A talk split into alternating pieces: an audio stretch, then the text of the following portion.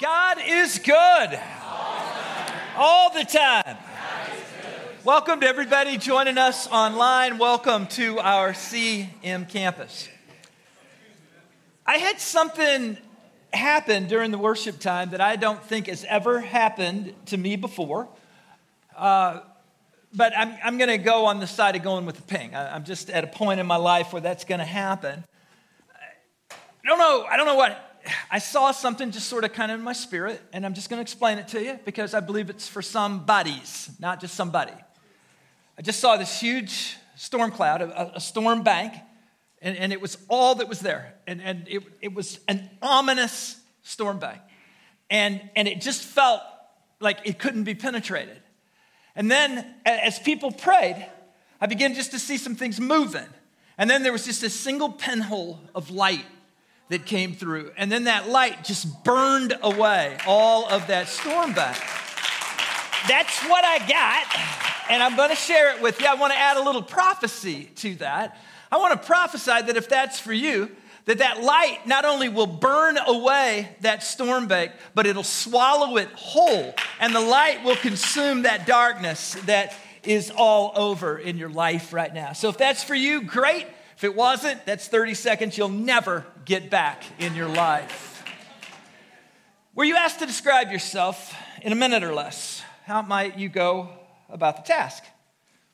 How would you describe yourself? Would you tell people about your ancestry, your marriage, your family? Would you tell them about your connections or your friendships or your vocation? Would you tell them about your interests or your brand of politics or your social economic status? Would you point out your accomplishments? Offer your resume? Would you express your dreams? I don't know how you would deal with that, but I can tell you for Paul, the whole identity of the Christian is found in Christ and Christ alone. So, for Paul, in his letter to the Colossians, the answer to that would be I am Christ. I am Christ. I, my identity is rooted in Christ. In fact, part of what makes us Christian is an identity that is solely rooted in the work of Christ. This identity is based upon the fact that we are all straight up sinners. Can I hear an amen from somebody? We are all loved by God. Can I hear an amen from somebody? We are saved only by grace. Can I hear a some amen from somebody? And that grace is shown to us through the life, death, and resurrection of Jesus Christ. We call that Orthodox Christianity. That's what we believe. We are Christ's special possession, and He is ours. I remember singing a song when I was a kid. It was my, one of my least favorite songs we used to sing. But as I get older, I, I get it. It said, I am my beloved's, and he is mine. His banner over me is love. It's about an identity rooted in God is mine, and I am God's. And, and that covers me. That is my covering. This is who we are. It's all we are. It's all we need. In the previous verses, we were instructed to strip off the old identity and live into a new identity in Christ. And it's akin to taking off an old, tattered piece of clothing for the purpose of putting on a brand new one. The process by which God accomplishes this in our life, shedding of the old, putting on the new, is called holiness. Holiness refers to a people set apart. Holy people are different and the more we grow in holiness, the more different we become. The antonym of holy in the biblical sense is not profane, it's ordinary. We base our identity upon being extraordinarily God's. We're the opposite of ordinary. We are extraordinarily God's. On this next section of trail, we're going to further lean into that theological task of holiness. We're going to discover yet another exclusive claim about Jesus, and we're going to delineate some of the major themes from Colossians so far. So, what I want to do is begin with some suppositions that are rooted in both Judaism and Christianity as they have to do with holiness. First of all, God is holy. God, that's who God is. God is set apart. God is holy. Number two, holiness is to be set apart for God. So if we are going to grow in holiness, we are increasingly set apart for God. Number three, holiness is to take on the nature of Christ. As we grow in this relationship, we become less and less like us and more and more like Jesus. Number four, holiness requires our consent. We must allow God to do God's work in our life. We must allow Christ to do Christ's work in our life. We must allow the Holy Spirit to do the work of the Spirit in our life. A very good prayer is Dear God, I give you consent to do anything in my life that you deem necessary.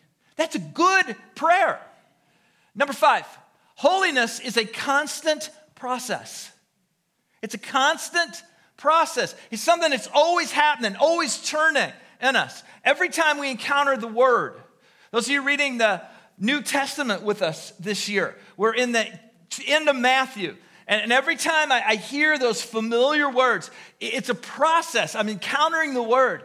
The word stays the same, but I always encounter it from a different place in my own life. The word is the constant, I'm the variable. But because I'm the variable, I see these nuances in new lights. It's a constant process.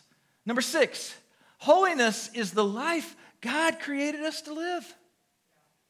Saw a bumper sticker once that said, Jesus is coming, look busy. And I, I, thought about when I was a young Christian, I think that probably represented a good hunk of my theology. I mean, you wouldn't want Jesus to show up and you'd be a slackard or something, right? But as I, as I get older, as I grow in my faith, I, I'm beginning to see that the life God created for me is holiness. It's, it's a life that is to be set apart for God. It, it's the ping life. It's a life of hearing God, heeding God, going with where God is. But this is the life God created us to live a life of holiness. And then, number seven, and this was my favorite part the process is the destination. The process is the destination. A lot of times we think, oh, I'm an immature Christian, but I'm going to be a mature Christian someday. Possibly. But the idea is to be on the journey, to be on the soul trek, to walk with Christ, to encounter Christ, to allow Christ to do Christ's work in our life. The, the process is the destination. There's this piece of me as I get older that thinks how far along we are may not be as important as which direction we're headed. When I was in high school, had a friend who lived in the rural deeps. I mean, the deeps. I had no idea how to get to his house, and I went there often. And you'd have to know me for that to make sense. Generally speaking, you, you drove to the middle of nowhere, you crossed a bridge, and took a left. And one day I was driving to his farm, and I took a wrong road and got hopelessly lost. I ended up somewhere near Sesser, Illinois. This was long before map apps, long before Siri. Uh, I was just lost. You say, well, didn't you have a map? You sort of got to know where you are to have a map. And no, I didn't have a map. I was just lost. So as I drove in this oiled country road, I came upon a man sitting in a lawn chair in between his house and the road, as, as people used to do in the summer, because people didn't really have air conditioning and they would sit outside. It was the deeps of summer. This guy had a plug of tobacco in his mouth, and he had a 22 rifle, and he was sitting in a lawn chair. And I knew what he was doing. He was mole hunting. He was mole hunting. He was waiting for moles and drinking iced tea out of a mason jar, and if he saw a mole, he was going to shoot it. My guess is he'd been hunting for months. he was dressed in overalls, uh, ventilated overalls. No undergarments, lots of things unbuttoned, just enough to make you want to have a little bit of vomit in the back of your mouth. he had on a railroad cap. You guys remember those old railroad caps? He's dressed in a pair of boots from World War I. So I pulled up and asked him where the Doubts farm was. I said, Do you know where the Doubts farm is? And he nodded the affirmative, shot out a stream of tobacco juice, wiped his mouth. He said, Well, you need to turn around and drive north till you hit the intersection where the old Johnson place used to be. Now that road's closed. You need to go straight for about five miles and turn east after the S curve. Now that bridge is out. After concocting about three more wild geographical scenarios, he looked at me, half grinned, and said, Son, I don't think you can get there from here. he rearranged his wad of red man, shot out a stream, and belly laughed. And you could see a lot of his belly. I was had. I just got in my car and drove on. Sometimes when we think about our highly flawed and whacked out selves, having an identity that is completely anchored in Christ, we might rightly suspect that we can't get there from here. Right? You ever look at a really good Christian and, and you think, I don't think I can get there from here. I don't, I don't think I could ever be that, knowing what I am. In our own power, we would be correct. We, we can't. But I need to tell you that in the power of the Holy Spirit, we most certainly can. Even if we need some directions, and even if we need some patience with ourselves, and even if it takes a while. You see, it's not enough to simply be a Christian.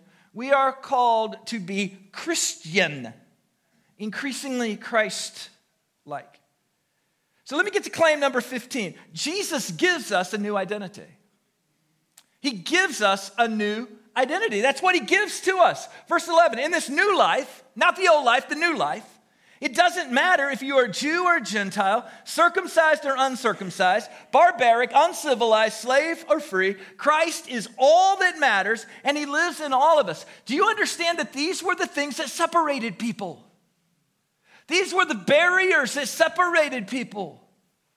This is what determined the us's and the thems. And He says, none of that matters because we have an identity that is in Christ, and He lives in all of us. Americans are divided. We're divided by our sensibilities, our cultures, our politics.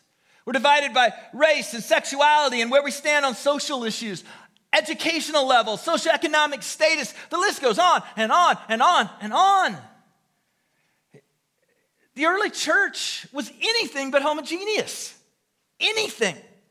It consisted of Jews and Gentiles, men and women, slave and free. All the things that divide people today were in play for them as well. There's this idea that they used to have it easier than we do. False. False.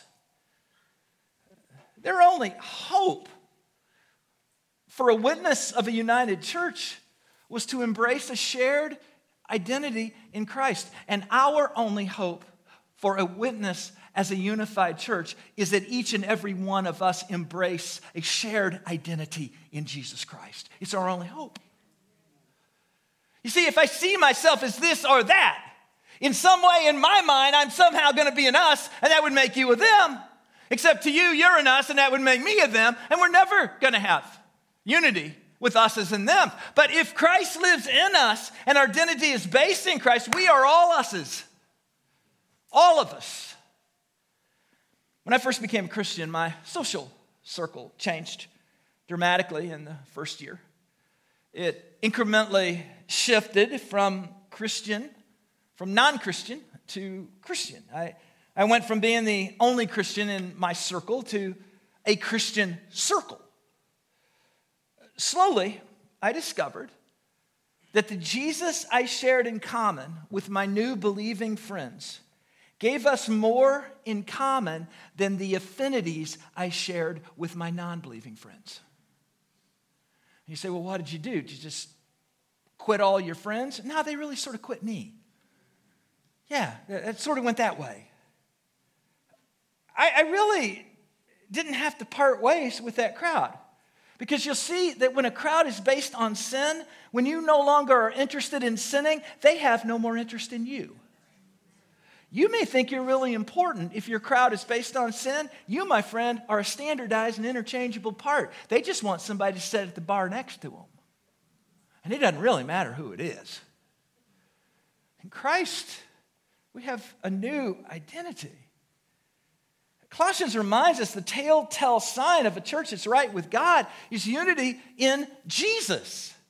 When people with nothing in common but Jesus truly become brothers and sisters in the faith, we offer the world a credible witness. We offer empirical evidence that Jesus is in the house. When people are unified in Christ, that no one would think would possibly be unified, we offer a powerful witness to Christ. During this reign of fire series on Colossians, we, we've had six themes emerge. I want to lean into these because I think it's so important that we get a bearing onto where we were are. So I, I actually had seven, so we're, we're going to add one. So here we go. Seven ring of fire themes. Number one, the Bible is an accurate testimony to the intentions of God. The first thing I'm going to tell you is we need to make up our minds on the Bible. I believe the Bible. I believe if me and the Bible disagree, I am in error. I believe the Bible is not for me to change. I believe the Bible was given to change me. So Christians accept the Bible as God's word, period. We believe that what was written to the church at Colossae two millennia ago equally applies to us today. We believe that is relevant today. It is living. Number two, Jesus is one with God. The Trinity refers to one God who exists in three persons Father, Son, and Holy Spirit.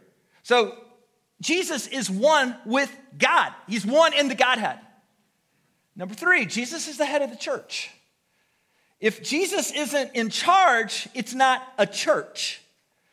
There are a lot of really bad things happening around the world in the name of church. But you get looking at those, Jesus isn't in charge of those. Somebody is, but it's not Jesus.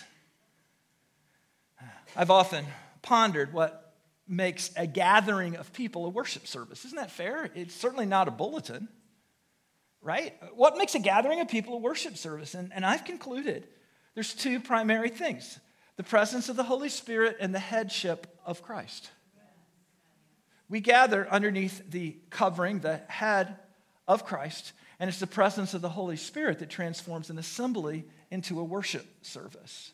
You got no Holy Ghost, you got no church. If Jesus is not the head, you have no church. Those things have to be there. You see, the United Methodists used to own our buildings, but they never owned our church. Now, we own our buildings, but we don't own our church. The church is the property of Christ and Christ alone. And the church isn't that brick, the church is you and me. This just gives us a house where most days we're kept safe except when pipes explode. Number four, we are united with one another in Christ. The Christians are a sticky lot. The Jesus that is in us longs to connect with the Jesus that is in others. That's why I think it's so important that you get here early, you stay late, come for supper, get a cup of coffee, get a Danish, invite somebody to, to meet you here a little early next week. It's why we have a coffee cafe. I'm going to talk about that Sunday. But did you know when it comes to fellowship, the characteristics of the early church, one of the four features of that early church is fellowship. And then in the eight characteristics that it lists after that, you have to work really hard not to make fellowship two of the eight. It is that prevalent. Fellowship is absolutely essential to Christian community. Christian community is not an individual sport.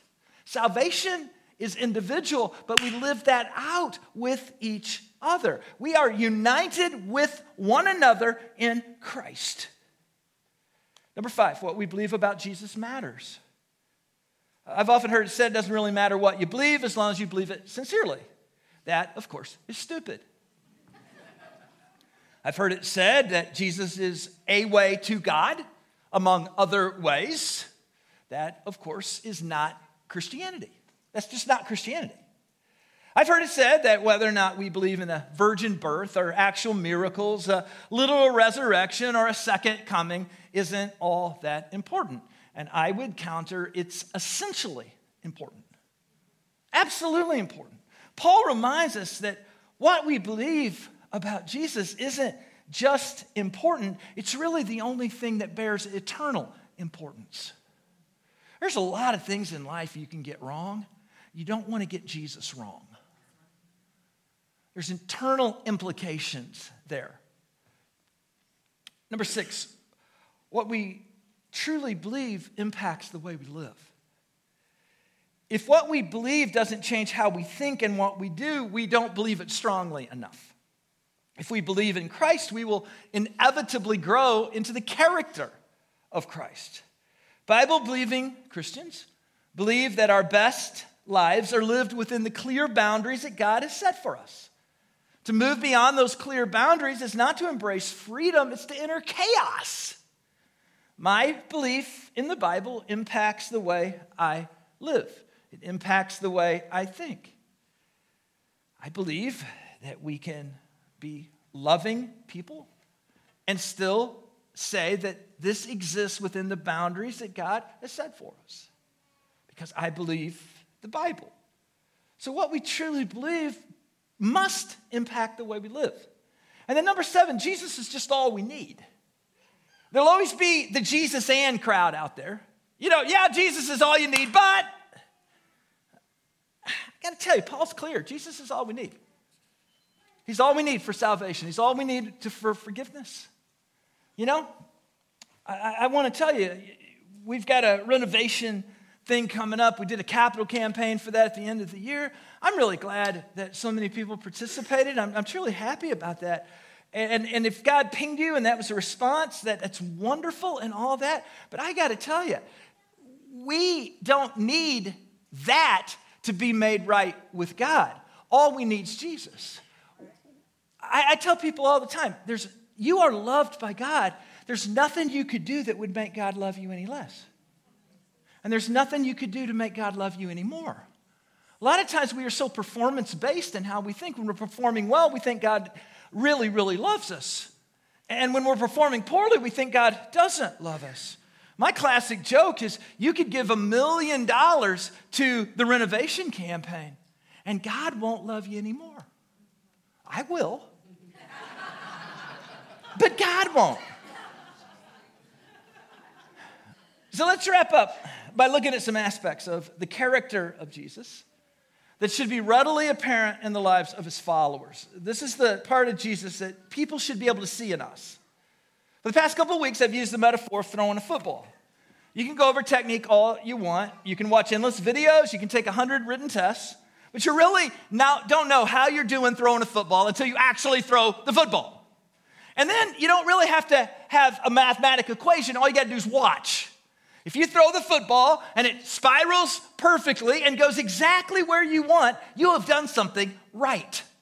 If you throw the football, it looks like a wounded duck or a Phil Niekro knuckleball, and you're throwing it out there and it goes nowhere near it. You're doing something wrong. If you throw a poor football and you sit there and argue, but I did everything right, everybody knows that's ridiculous. Clearly, you didn't do everything right got to throw the football. It demonstrates what is actually happening in the process. Paul has stated this reality in theological terms. And last week we looked at three sure signs of a poorly thrown football. Three sure signs that if these things are in you, and if you're fighting these all the time, these are three sure signs that things aren't where they need to be. Let's just review those real quick. Number one, inappropriate application of human sexuality. If sex controls you, there's something wrong. Sex is a gift from God to be expressed within clear boundaries, but it is not a God. Number two, inappropriate application of human needs. If material things control you, then something is wrong. We all need certain things. But when those needs our desires eclipse our desire and need for God, then those things have become idols. And then number three, inappropriate application of human emotion. If raw emotion controls you, there's something wrong. We are made to emotionally feel, but our emotions are to be brought under the lordship of Jesus Christ. So, what I want to share with you, it is only by bringing ourselves into total submission under the lordship of Jesus Christ that we truly enter the process of holiness. And when we see these things flaring up, you don't need to get in condemnation.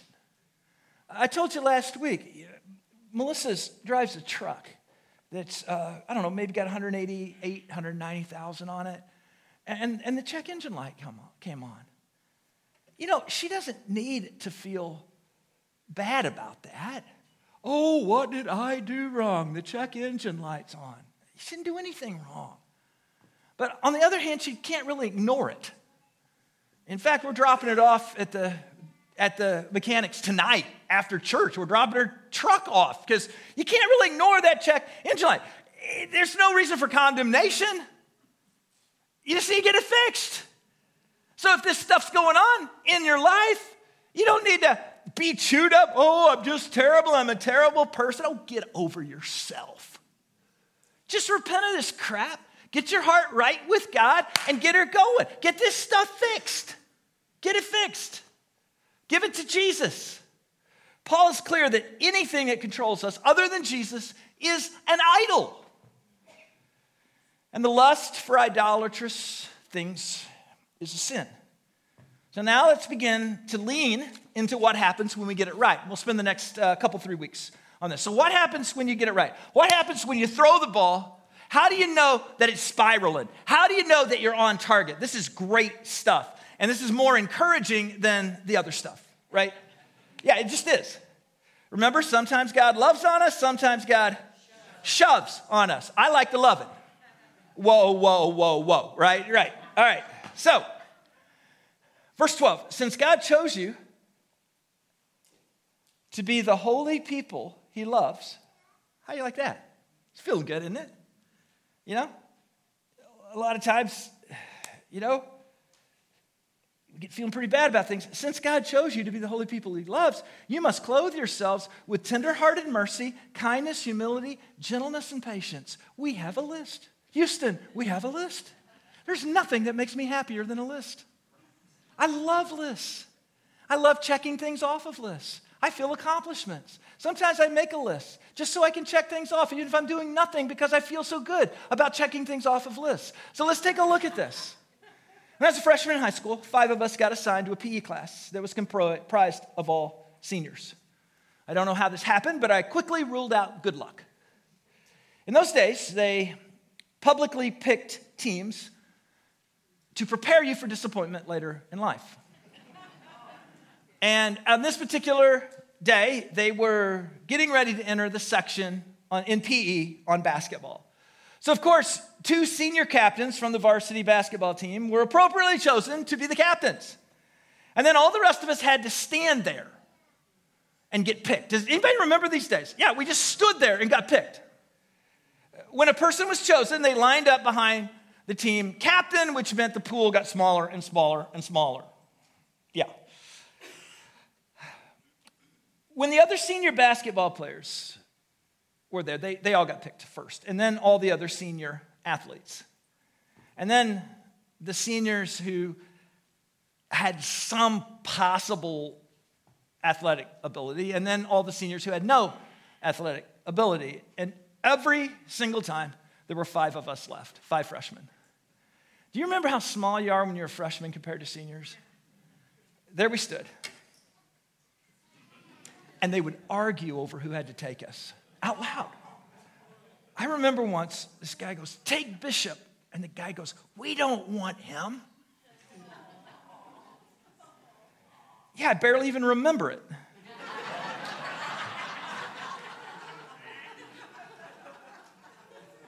Terrible. Terrible.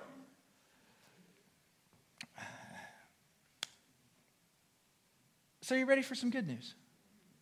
We all can relate to that, right? You ready for some good news? Because I got some. God picked you to be on his team. He picked you. He picked you. He didn't have to sit and argue with the devil over who had to take you. He picked you. He doesn't look at you and think, terrible. He wanted you on his team. You are God's first pick. And so you're saying, how do you know? Because the Bible tells me so. You see, if God weren't reaching out to you, you wouldn't be reaching out to God. If God didn't want you in church tonight, you wouldn't be in church tonight. If God were not pinging you, you wouldn't be pinging. The fact you are here means that God is reaching out to you. Salvation comes at the initiative of God. We don't choose God, God chooses us. You've been chosen. He picked you. Out of everybody, He picked you. But it's one thing to get picked, and it's quite another to have to play the game, right? You know, just because you get picked first doesn't mean you're any good. We, uh, at family events, we, we, we choose up teams, and we, we do it kind of quietly. But uh, we just try to make the teams even. And, it's always so funny because the younger that the grandkids are, the more poorly they pick in terms of athleticism. So we, if we're playing a football game, you know, and we've got the whole family there, if one of the, the younger ones would pick, they'd, they'd pick the person they liked the best, who almost was never a good football player. And then the older ones would always just pick the good football players regardless of who they liked. Well, here is the deal just because you got picked first doesn't mean you know how to play football. Just because God picked you doesn't, know you know, doesn't mean you know how to be a Christian yet we got to learn that. Just because you made the volleyball team doesn't mean that you're a great volleyball player. You're going to have to learn that. Just because you made basketball team, just because you made band doesn't mean you can play a trumpet very well yet. We're going to have to learn that. So we're on the team. We were picked on the team, but folks, we still have some work to do. Say that with me. We still have some work to do. That's what this is all about. When I was growing up, there was no such thing as organized football until our freshman year in high school. We had tryouts in the late summer. I don't remember much about it. I just remember they put the names of everybody that made the team, and I remember my name was on there. And then I remember the day that we all received our equipment for the very first time. It wasn't like baseball, where they gave you a jersey, a hat, and some pants and said, Good luck, kid. Uh, on that particular day, we, we got a helmet, a massive pair of shoulder pads, a mesh practice jersey, two game jerseys, a mouthpiece, football pants, socks, shoes, a belt, something called a girdle, and then this group of unassorted pads, big and small. I had no idea what to do with it.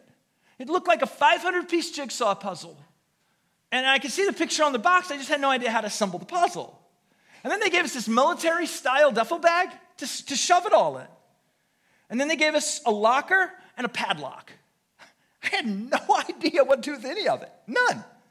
So we spent that practice learning to properly assemble and wear our football uniform. The big stuff's easy. You know, a helmet goes on your head. But boy, finding the right slots for all those pads in that girdle thing, learning the process to make our mouthpieces fit, which involve boiling water at home, uh, learning in what order to start dressing. It just took a while to get it all down. And then I had no idea how all this stuff was going to fit in my locker. And, I had no idea how to work a combination lock. None. Well, they taught us how to hang our equipment after practice so it didn't get moldy. It smelled, it was in a drying room and smelled like the backside of a yak all summer. I mean, it's the most horrible smelling thing. They, they told us how to clean it, they, they told us when to take it home to be washed. So now I had all the gear, I had all more information I could possibly assimilate. And, and it's just going to take a while to get it down. Sometimes, as Christians, we, we've made the team, we've accepted Jesus into our hearts, we've responded, we've, the gifts of the Holy Spirit have been downloaded. You know, I mean, we've got those things available to us. We just don't know how to use them yet. We don't know how to put on the whole armor of God yet. We just got a bunch of stuff out in front of us, and we're not sure how, how to go about all of that. Well, in a very real sense, God gives us the gear, which are spiritual gifts. He gives us the playbook, which is the Bible. He gives us everything we need to live victorious Christian lives. But you just got to understand it's going to take a while to properly use it, to properly utilize it. It's going to take a while to get it all down. And that's where you got to be patient with yourself. That's where you got to be patient with others. Just patient with others. But once we get it all down, and we will, something incredible happens. We are transformed. I remember taking all my football stuff home. And uh, one of the greatest days, if you, if you grew up in athletics, one of the greatest days was when you first got your uniform. Remember when I was seven, I got my first baseball uniform, Murphy Wall State Bank, Pinckneyville, Illinois. It was made of wool, weighed about 30 pounds. And then when when you sweated through it in the summer, it weighed about 90 pounds. It was horrible, itched, terrible. I slept in it for weeks. I mean, it was, it was the greatest thing ever. And when God gives us this, this uniform, this salvation, these gifts of the Holy Spirit, we are transformed and we are transforming. I remember taking all my football stuff home and carefully laying it out on my bed. And then I remember trying to remember everything and putting it all on in my bedroom. It took a while. But I remember when I was all dressed, I, I got done and I popped that helmet on. And I looked into the mirror. And I still remember how I felt. Because I didn't see Shane in a football uniform. I saw a football player. I saw a football. I was no longer a scrawny kid out for football. I was a football player. I was a DuQuoin Indian. I had a tribe. I had teammates. I had a new identity. I had a new identity. We are made into Christians the moment we receive Christ as our Savior. But the process of being shaped into the image of Christ is only just beginning. None of us knew anything about organized football when we made that football team. None of us knew anything about organized football. We played sandlot football all the time. We knew nothing about organized football. That first practice wasn't the end of a thing, it was the beginning of a thing.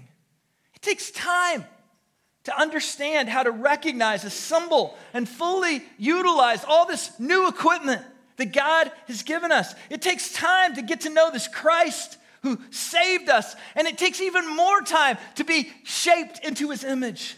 It takes time to transform from an ordinary person into a football player. And it takes time to transform from an ordinary new Christian into a Christian embracing a life of holiness. But tonight, I just want to tell you, you can get there from here. You say, You don't know what I've done. I don't care what you've done. Jesus died on a cross to pay the price for your sins in your past. They have no bearing now. None. No bearing at all. You can get there from here. You can. There will be a day, and I can't tell you when, but there will be a day when you are asked to describe yourself. And perhaps to your surprise, you respond in a way you never imagined I am Christ, and Christ is mine. And that will be the best day ever.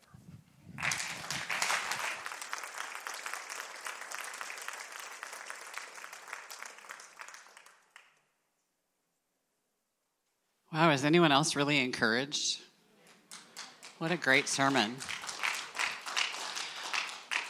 okay, I feel all invigorated and calm and full of Jesus right now. So let's all pray. Wow, Lord, you know how to deliver. That is absolutely true. Um, thank you for that incredible sermon. And I'm not sportsy, Lord, but Thank you for the analogies that I get and how you tie that all together that we are chosen by you, that we were picked for the team, and that we don't have to know how to play the game, but that we have to do something, that we have to take the manual that you've given us, read it, study it, practice it. That's something new in a Bible study I'm learning. Practicing. It takes practice to be a Christian. Thank you for teaching us that so that we can tell the enemy to get lost when he tries to institute his gift of condemnation, which happens to all of us. But Lord, we also are so grateful just to know that there's a plan and we just need to follow the plan. Each one of us is in our own walk, and you know that. And you knew that in advance, and you knew that when you chose us. And we just ask that you guide us we open up our hearts and give you consent to change anything that you think needs to be changed. And we just want to continue to have a life of singing your praises and walking in, in Jesus' steps. So we just continue to thank you for loving us and for choosing us for the team. And Lord, um, we just lift up all of our love and praise to you as we continue to walk in this walk. And we know that you're walking right beside us. Please let everybody be safe going home through the fog. And thank you for just another incredible night of worship and fellowship. In Jesus' name, amen. Go in peace.